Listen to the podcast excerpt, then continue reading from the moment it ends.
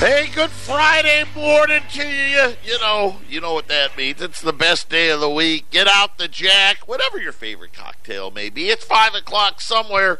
I'm Joe Jaquin, CEO of the Patriot Trading Group, and our toll-free number. Everybody, you know, you already know it, right? You know it. 800 951 0592. Here's the thing about us. Unlike all these other uh, supposed dealers out there you actually have to call us. Right? We aren't calling you. So uh, you know what you need to do. You know what's coming. I've been telling you what's been coming for how long now? And now I'm telling you, you need to increase your holdings. You know, we want you, you still got to be diversified, right? You still, you, you, and, and I say that because you never know uh, what's going to happen tomorrow, right? We, we don't know. So, so you stay diversified, but it, the time uh, to increase that diversification more heavily into gold and silver uh, as we watch all of these things. Of course, let's face it, you don't have to be that smart to figure it out. If I can figure it out, uh, everybody out there should be able to figure it out. Uh, I'm going to update you today on GE. Just fascinating stuff. I actually went home a little bit early yesterday so I could turn on the idiot box. And I wanted to hear what they were saying about uh, Harry Markopolos's comments about General Electric running a fraud. And and I got exactly what I expected, which was, you know, they, they didn't want to call him a liar. Okay, they didn't want to know. They they labeled him as one of those evil doing short sellers, and which just makes me laugh. The guy's got an incredible track record. Put it this way: his track record is way better than General Electric's. I mean, right? General Electric. The market cap of GE now is negligible, you know. And I know yesterday we were talking about, hey, this is a bigger, bigger than WorldCom and uh, Enron put together. But this is how much money has been created. Think about it. What was WorldCom was what late nineties, right? Enron was was that two thousand one, two thousand two, something like that, right? I mean that just you know the last two decades, last twenty years, right? At one point, Enron or WorldCom was like one of the largest companies uh, in the world by market cap. General Electric is not that. Right? General Electric, I mean, doesn't even really have that much weight on stocks anymore to begin with because it's such a poorly run company. But the fact that the dollar amount is so huge, but think about in 20 years, this amount, double the size of Enron or WorldCom, and having it be, eh, you know, eh, it's okay. It's not, it's not like it was a trillion dollars. It was only eighty billion dollars. You know, and, and, so you just really understand. Really, it's another great example of why you want to have more hard assets. This is how much debt they've actually created that these numbers are seemingly insignificant. So now we told you yesterday the, the issues there were all in, well, not all, right? Uh, Marco said, hey, listen, they got the oil and gas division's got problems, but the big problem was long term care. They didn't charge people enough. I mean, that's just really what it amounts to. They didn't charge people enough. And then, according to Marco they didn't buy enough insurance to cover it. Like back, you know, in the 90s, they should have been buying, you know, and, and let's just say whether it was treasuries or, or, or some form of bonds that, hey, when they matured, they would have more money. They didn't do it. So they totally missed the boat, according to Markopolos, and they're suffering. They're, they, it's going to bankrupt the company. Stock got hammered yesterday. I have to tell you, one of my favorite guys that I tell you to listen to, Stanley Druckenmiller actually bought the stock. Now, of course, guy bought it at the bottom.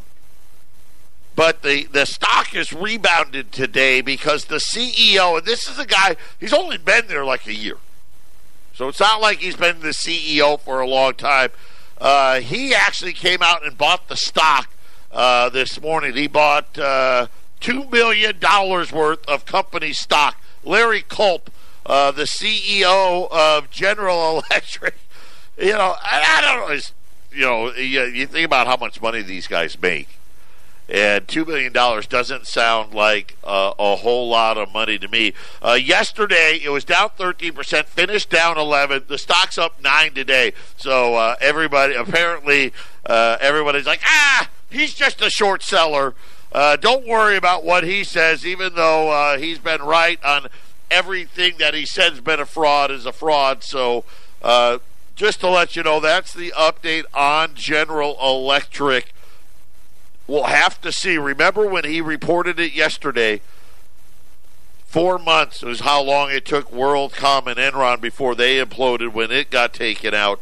Uh, research analysts, of course, obviously very critical of these guys that analyze the company, are also backing General Electric, telling client, clients that while the analysis is, uh, they're still digesting it. Okay, they're you know we're still digesting what he said.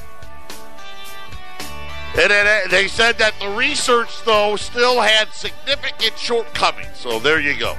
Uh, so enter at your own risk on General Electric. When we get back, Jay Powell's telling everyone to shut up. I'll tell you why. 800 951 0592.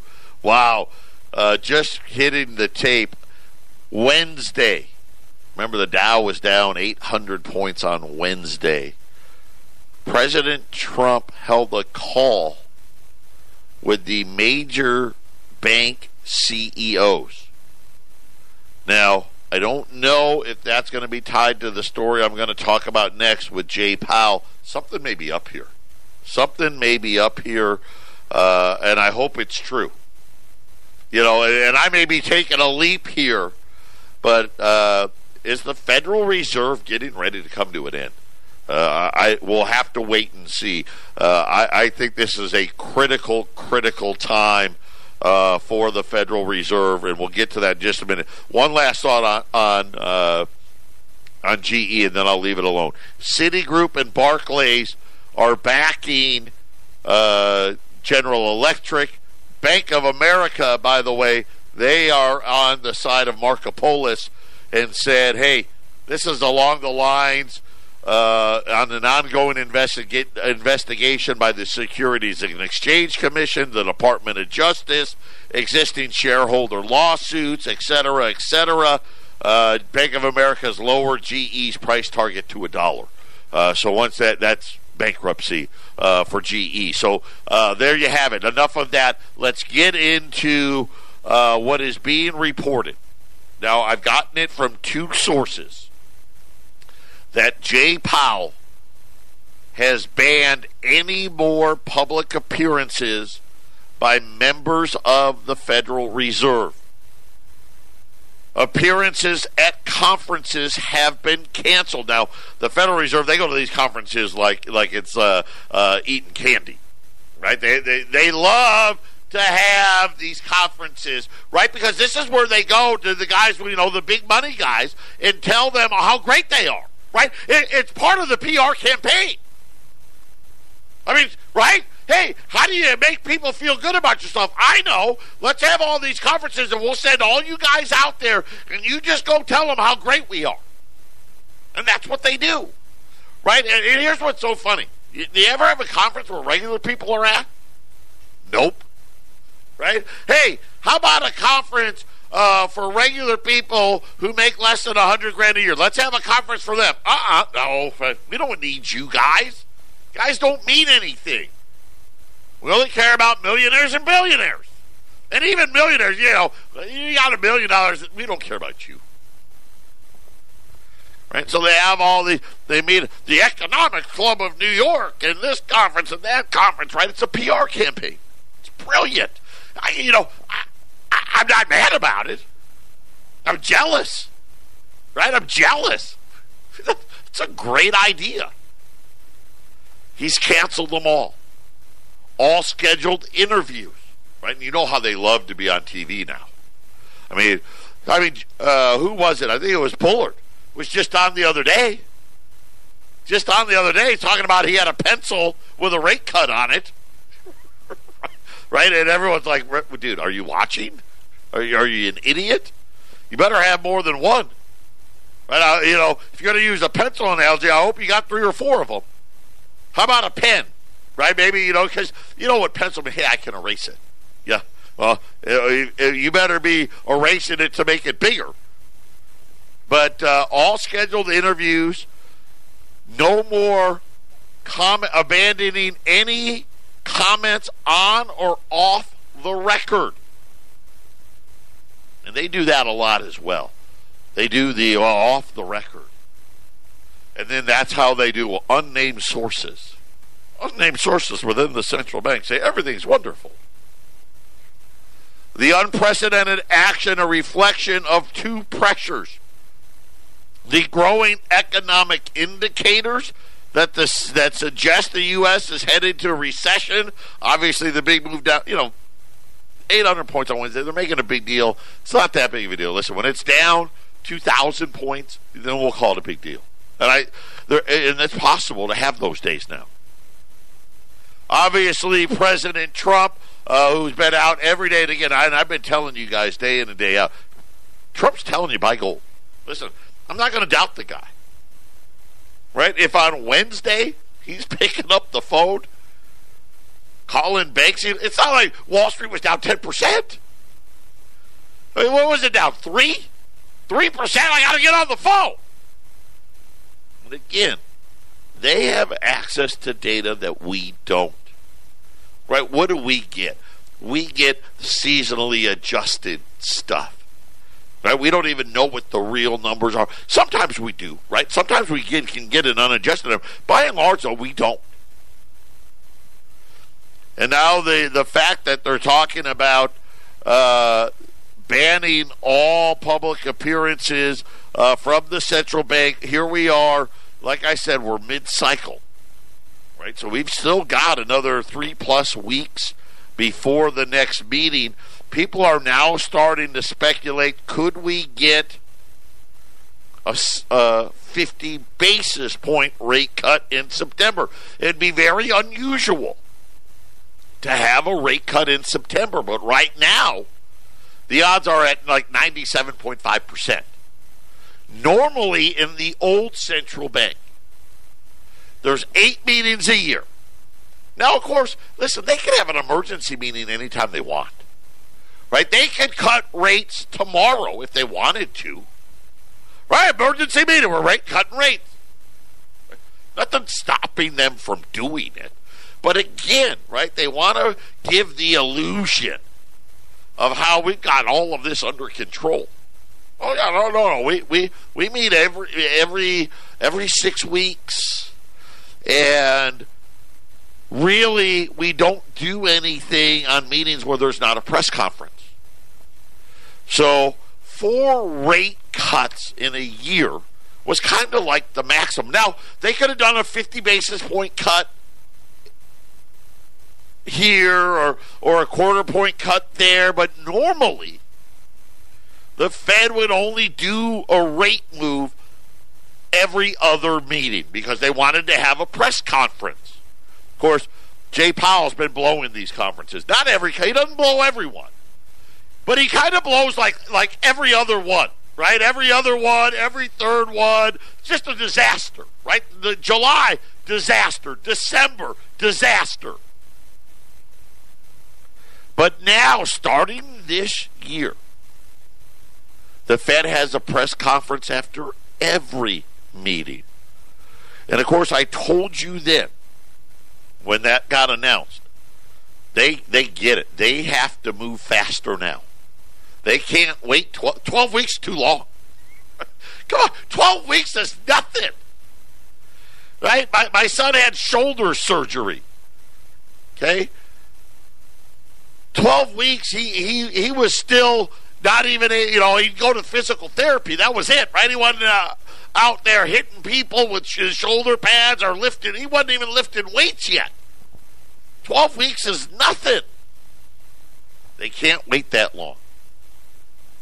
And, and now uh, we're starting to see the bond market do funny things.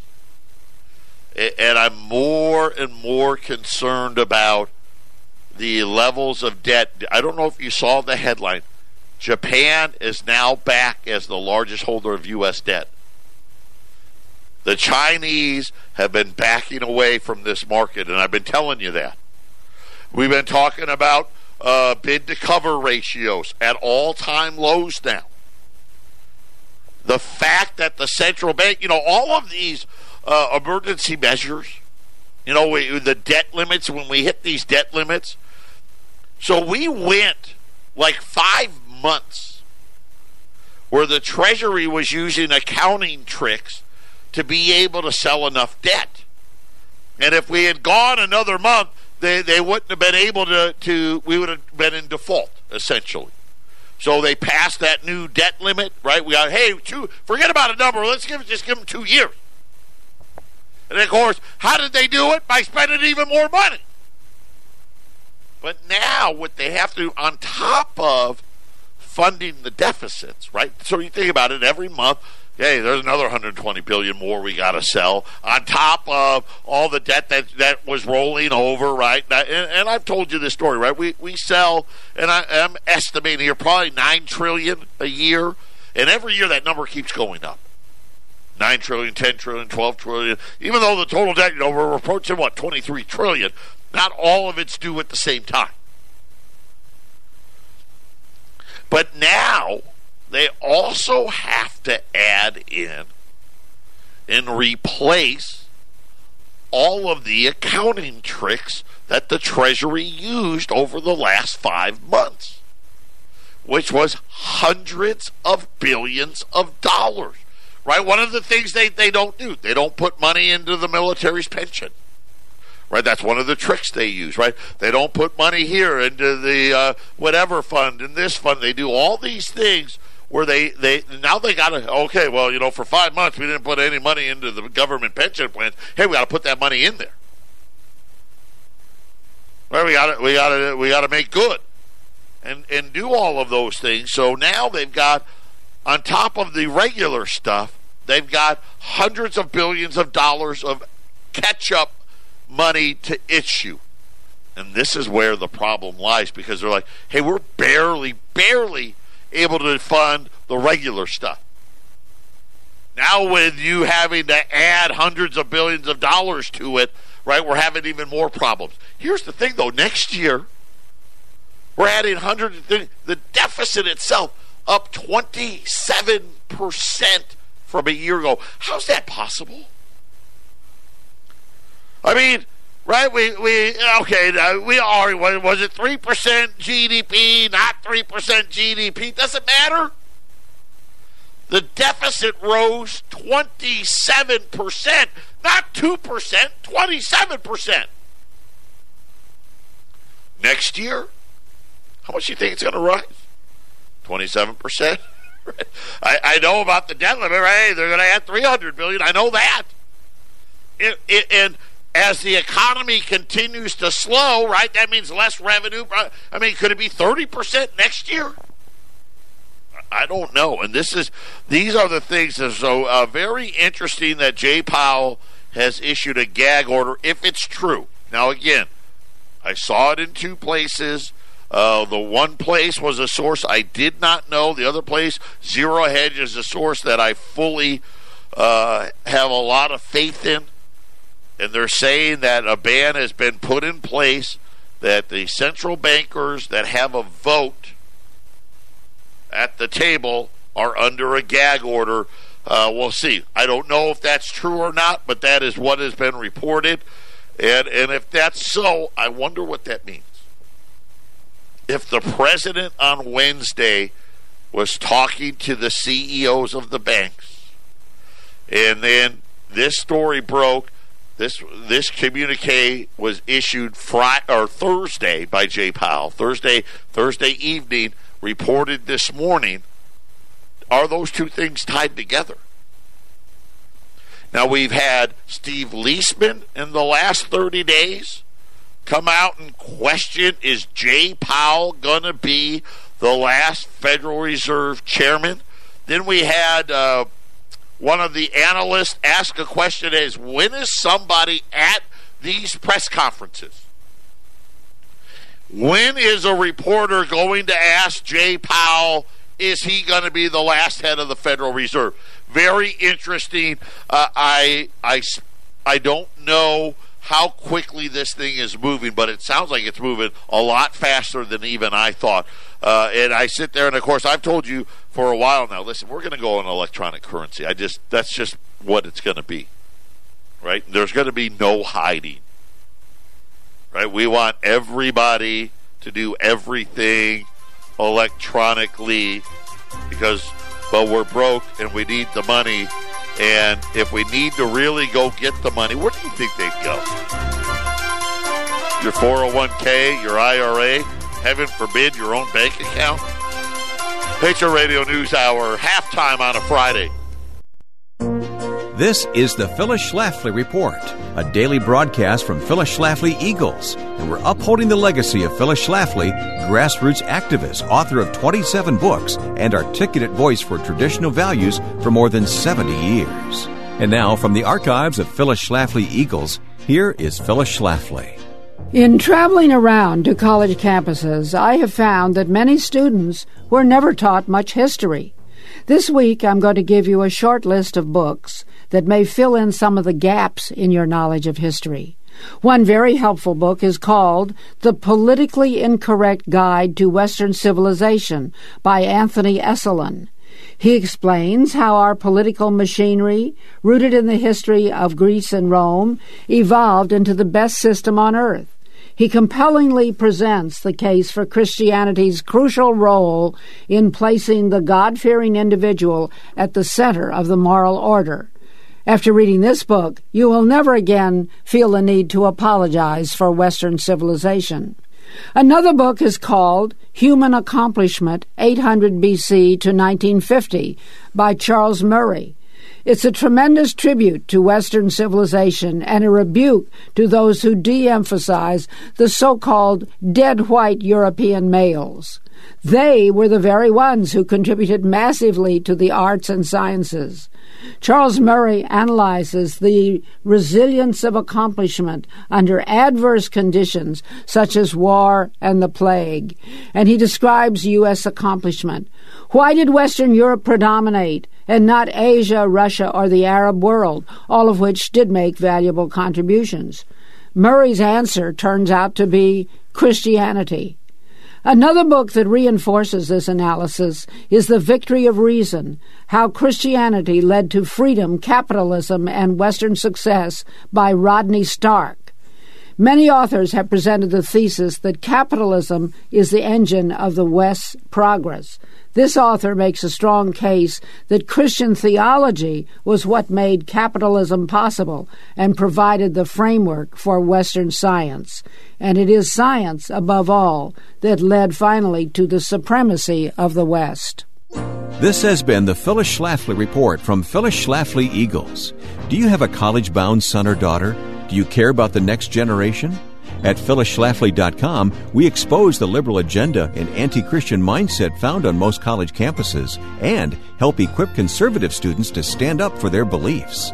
Visit us at phyllisschlafly.com and join us again next time for the Phyllis Schlafly Report. 800 0592 Patriot Radio News Hour. Add to your holdings. Keep putting it away uh, as we continue to watch. I mean, unprecedented things. So, uh, just got uh, some detail behind the call. J.P. Morgan, Bank of America, and Citigroup were the three banks. Uh, Wells Fargo, Wells Fargo wasn't invited to the meeting. Those were the three banks. And I'm just wondering, you know, because obviously banking stocks under huge, huge pressure because they can't make money with interest rates in a bond market this flat and, and there's no room for them to be making money if he's trying to gather consensus on doing making some changes to the central bank. We'll wait and see.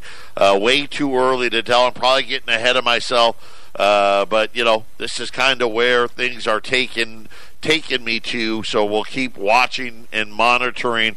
Uh, what is happening out in the marketplace? Uh, Twenty dollar libs and Saints at fifteen fifty today. You know, gold's just hanging around a little bit of profit not much.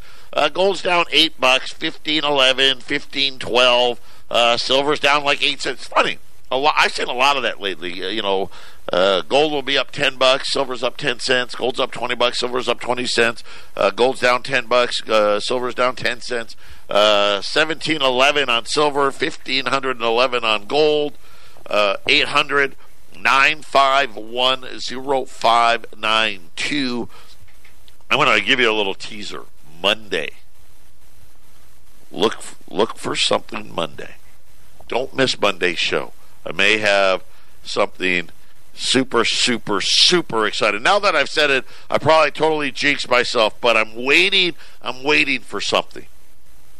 For and it's a silver item, not a gold item, but I'm waiting for something. Uh, it's supposed to be here sometime today.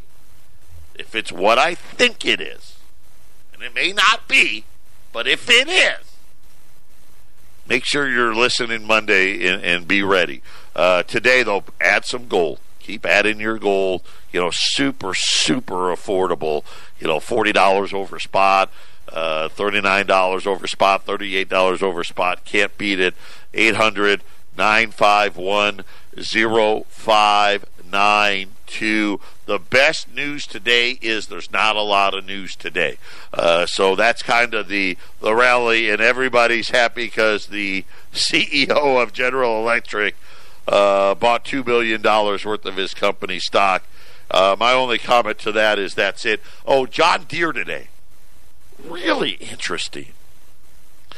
Missed earnings badly, right? So Deere had, and uh, you know, no one's surprised by that, right? Now, they've been lowering guidance and lowering guidance, but normally they lower guidance so they can beat the earnings per share. They actually uh, didn't beat. Matter of fact, wasn't even close.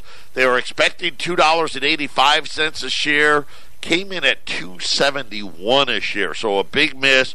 Revenue was also uh, lower than expected. Expected nine point four billion. Came in at eight point nine billion also lowered guidance again, saying it's it's now down to a four percent increase in dollar sales.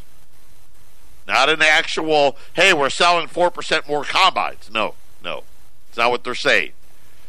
Hey, our combines are a lot more expensive, so sales are going to be a little higher.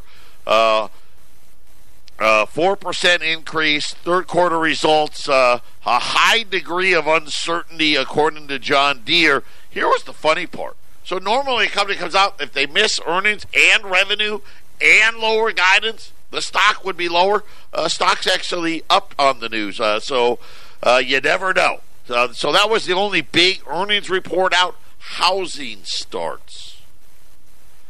Housing starts were out today uh, much lower than expected. So even with you know the mortgage rates are significantly lower than than where they were, uh, you know, a year ago.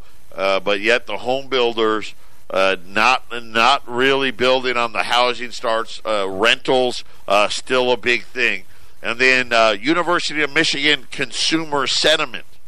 This is one of their favorite numbers. I don't love the survey stuff. You know that right? because all the questions are misleading. But but neither here nor there. Uh, slumped to 92. July's reading was 98 and a half. That's that's big in this in this type of a survey, missing all forecast expectations. Uh, the current uh, conditions. So they asked a, a couple of, hey, how do you feel right now? How do you feel about today? That one dropped. Uh, the, the current conditions fell to 107. Well, expectations. Hey, how are you feeling about the future? That one really. Hey, I'm okay right now. I don't like what I see in the future. Down to 82.3. By the way, both of those, the current conditions and future conditions, were the lowest readings of the year and are the weakest you'd have to go before Donald Trump even got elected. So these are now well, we've taken out what I guess is the the Trump uh, be pre-Trump. You know, ever since Trump come in, we've had great expectations. Now below that, uh, they're reacting to tariffs. They're reacting to Wall Street. Uh, and also Americans uh, following the Federal Reserve's first interest rate cut, right? Re- reacting to, hey, you know what? My banks weren't really paying me very much, if any, interest at all, and now they're taking that away. So there you have uh, on consumer sentiment. Usually, Wall Street hates that call. Uh, but today, like I said, the big news was uh, no big move on China's currency, no big move in Hong Kong, no big move in the trade war. And so that kind of made everyone, you know, hey, been a long week, tough week. Uh, so Wall Street here, some buying on the dips here on Wall Street, a little profit taking in the gold and silver markets. Uh, and again, normally, you know what, these things, we don't, it doesn't happen uh, very often. Uh, uh, you know, it's kind of like the weather, right? Like in Colorado, here in Arizona, the weather, it's going to be hot and sunny. You're, you're probably right 98% of the time. But you go to like Colorado, like Syracuse, we always used to say, hey, wait five minutes. And uh, the the weather's going to change. That's kind of how the Wall Street is anymore. Hey, wait five minutes. You don't know what the next headline is going to be. When we get back, we're going to talk about the farmer and how much debt we're talking about, the average farm debt, and, and some of those things. Uh, just if you know a farmer, right? This I think they're doing uh, true American work here. They're taking it in the shorts, uh, but you don't hear them complaining. You know that they're like, "Hey, we got to do this. We got to win this war uh, with the Chinese." Uh, so that's coming up next. Don't touch that up. 800 951 0592. Uh, Michael Snyder, the end of the American Dream blog. Uh, if you're uh, he, he's a, he's a really good writer. Uh, check it out. He, he blogs about you know what what's happened uh, to the American dream for, for so many middle class or what used to be middle class and, and really now what does middle class really mean? Mo- most most middle class now means paycheck to paycheck uh, and juggling debt, right? That's kind of the new middle class. Uh, talking about farmers leading up to this year Farm incomes have been trending lower for most of the past decade. I didn't know that. Meanwhile, farm debt levels, along with everybody else, this is everybody, debt levels have exploded upward. U.S. farms were desperate for a really good year this year, but instead it's been a total disaster. I've been documenting due to endless rain and catastrophic flooding Millions of acres of prime, prime farmland didn't get pr- planted at all this year, right? Talking about it there in the Midwest. And then when you looked at yields of other farms that did plant, the yields have been very low, right? Hey, yeah, it was wet, right? And I had some bad conditions, but at least I got a, at least I was able to get a crop in. Uh, but you know, even that, even then, it's not like I had a bumper crop. And they're saying that farming now facing the worst crisis uh, in modern American history. And I wonder, you know what? Are we going to bring back farm? Remember Farm Aid, right? Willie Nelson. He ain't dead yet. Let's get Willie Nelson and John Cougar Mellencamp, and well, I guess it's just John Mellencamp now. Get all those guys, dust them off. Uh, we can do another Farm Aid. The latest numbers show that the average U.S. farm is 1.3 million dollars in debt. Wow. You know, I you know to be a farmer today, I mean, you got to own acreage, right? You got you got to have a lot of land, and and you know these common look at Deere, right? Hey, our sales keep falling. Our dollar dollar wise, we're fine. Sales keep falling, but these things, the, the equipment cost a fortune. Uh, farming in the 21st uh, century has become an extraordinarily risky business. Countless U.S. farmers were already on the verge of going um, under before 2019. Of course, and we, we've documented this farm bankruptcies uh, skyrocketing all over the place. And, and, and again, uh, all of these factors, and it really was happening before too. This is the biggest thing. It wasn't just the trade war didn't help, right? And of course, it's not really a trade war. China doesn't help, but don't be fooled. The the the farmer and the rest of us, the path was the same, right? We we've been in a a gradual decline. Now think about 07, 08, 09, right? When when the economy blew up, right? A lot of people hit rock bottom. And today those same people they're doing better.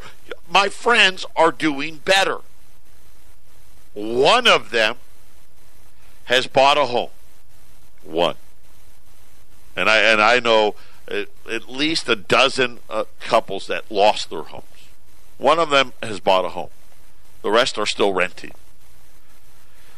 And they're they're back to kind of the hey, I'm making enough money to pay my bills. But that's really about it. Right? And this is kind of the the thing where I think a lot of people where hey, I'm making almost enough money to pay my bills right? Hey, I don't have a house to refinance to get a lower payment, right? Hey, I don't have a house to dip into to get some cash to pay these debts off. And so I've been racking up the credit card debt here or racking it up there, or maybe not. But hey, guess what? My car got old. I needed a new one. All of a sudden, that payment it's $200 a month more. My lease was up at my house, and the owner said, Hey, I'm going to put it on the market. So I had to go rent another house, and all of a sudden, the same house, right? Three bedroom, two bath, whatever it may be, same same square footage, same area. It's four or five hundred dollars a month more. Right? And all of a sudden everybody's kind of like, man, I'm still making the same amount of money, right? I'm making six grand a month, eight grand a month, ten grand a month. I can't make it. I can't make it, right? And we're now we're starting to see what we're seeing bankruptcies starting to climb.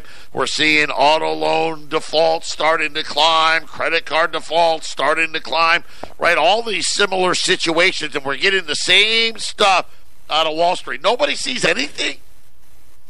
And I love everybody. Oh, the rest of the world's slowing down. We're slowing down. Right? GDP last year, Q2 was 4 2. It was 2 1. GDP right now, everyone for third quarter GDP, 2%. That's the number. That's what everyone, everyone eh, somewhere around 2%. So last year we did what? 4 2 and 3 4. This year we're going to do, let's just say two one and one nine. So that way, you know, rounded up. You know, hey, we averaged about two percent this year. Last year we averaged, you know, three seven five. We're slowing down as well. And this is kind of what's happening as we slow down. Right? As we slow down, the ones that were on the fringe start falling off. It's not because they don't have a job. But it's because, hey, you know what? I'm always I'm falling behind a little bit every month, a little bit every month, a little bit every month, and then all of a sudden, guess what? Boom! I fell off. I fell off the cliff. Final segment on a Friday. When we get back, we're going to talk about the reasons they told you not to own gold. Don't touch that dot. 800 951 0592. Uh, so funny on our website today at allamericangold.com. A great commentary about Harry Dent. And uh, I cannot tell you how many phone calls I got about Harry Dent. Uh, you know, gold's going to 400 and all this stuff. And, and of course, and I tell everybody the guy's a terrible analyst. Uh, but nonetheless, uh, I haven't done it. I'm not bashing him. Go out to our website, read it for yourself. Uh, and and uh, for those of you who know what I'm talking about, for those of you who don't, it doesn't really matter. You know, when I first started learning about gold, I was older. Didn't really, you know, I knew what gold was, gold jewelry, and I knew that gold had intrinsic value as a child. But it wasn't until the 90s. You know, I was already uh, in my 20s, head into my 30s uh, when I met my wife, Sarah. That's how I met, you know, uh, Eric. For those of you who remember my uncle, he's actually my wife's uncle, so he's not my blood uncle. But he's the one that started talking to me about gold. And I've always been a newsy guy, always. And uh, started, you know, like I tell all of you to do, do your own research. And as I started getting into this, remember the gold doesn't pay interest, right? You heard it a billion times. Oh, it's terrible. It doesn't pay interest. right? They fast forward to today, right? What is it? I don't even know what the number 15, 16 trillion and and negative yield debt out there. They uh nobody pays interest. Your bank doesn't pay you interest, right? But in a lot of cases now, right, you got to pay them for the right for you to borrow or for them to borrow your money. Right? It's absolutely ridiculous. And I like I said, this makes no economic sense and you know it. You know it. You know it's ridiculous. 10-year note. What did you see the 10-year note? Uh, we got down to into the high one fours yesterday. It's one five five, almost a new all time record low. The thirty year note now doesn't even yield two percent. Germany negative seventy five basis points. France negative fifty. Switzerland's negative. Denmark's negative. Even Spain is at zero.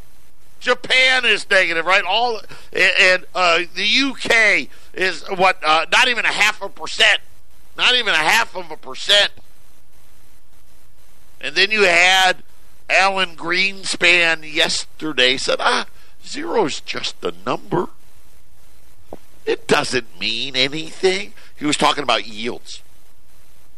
Right? Apparently, yields meant something when gold didn't pay interest. But apparently, it doesn't mean anything at all when bonds don't pay it. You know that's not true right? So when you sit there and you think about why do you hold it? It's a hedge. What is it a hedge for? We live in the United States. It's a hedge against the dollar. Right? What what's the dollar? Right? What what what is the dollar? The dollar's a debt currency. The bond market is telling you, hey, this dollar isn't worth the paper it's printed on. It doesn't even pay interest. Matter of fact, according to Alan Greenspan, get ready to start being charged buying U.S. debt. U.S. 20s at 1550. 800 951 0592.